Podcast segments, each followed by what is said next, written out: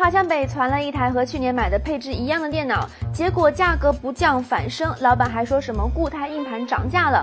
难道炒房还不够，有钱人开始炒硬盘了吗？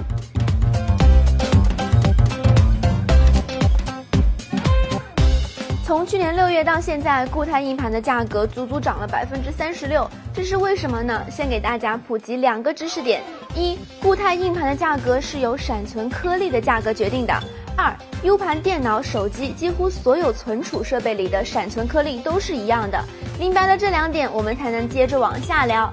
硬盘涨价的原因归纳起来有三个：第一，很多人经常换手机，而很久才换一次电脑。这背后的原因是移动互联网飞速崛起 ，PC 市场受到了冲击，导致的结果就是供应链上大部分闪存颗粒都用于制造手机等移动设备的内存了，因此留给电脑硬盘的闪存颗粒不多了。于是嘛，物以稀为贵了，这点可以总结为市场原因。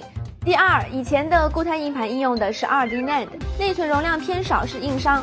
后来呢 ，3D NAND 面世了， 3D 跟 2D 容量的差别几乎就是楼房跟平房的区别。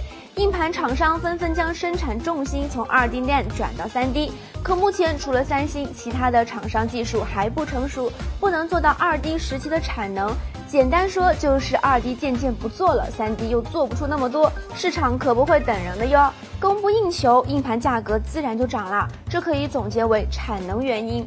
第三，作为全球最为尖端和复杂的工业之一，闪存颗粒的制造一直被几家全球性的公司所垄断。这6家巨头几乎把控了全球90%以上的闪存颗粒市场，因此固态硬盘价格的上涨必然和他们有关。这一点可以总结为垄断原因。至于硬盘什么时候降价嘛，专家预测最早也要2018年。小伙伴们如果不着急，就先不要囤积啦。今天的视频就到这里，别忘了关注2分哟，拜拜。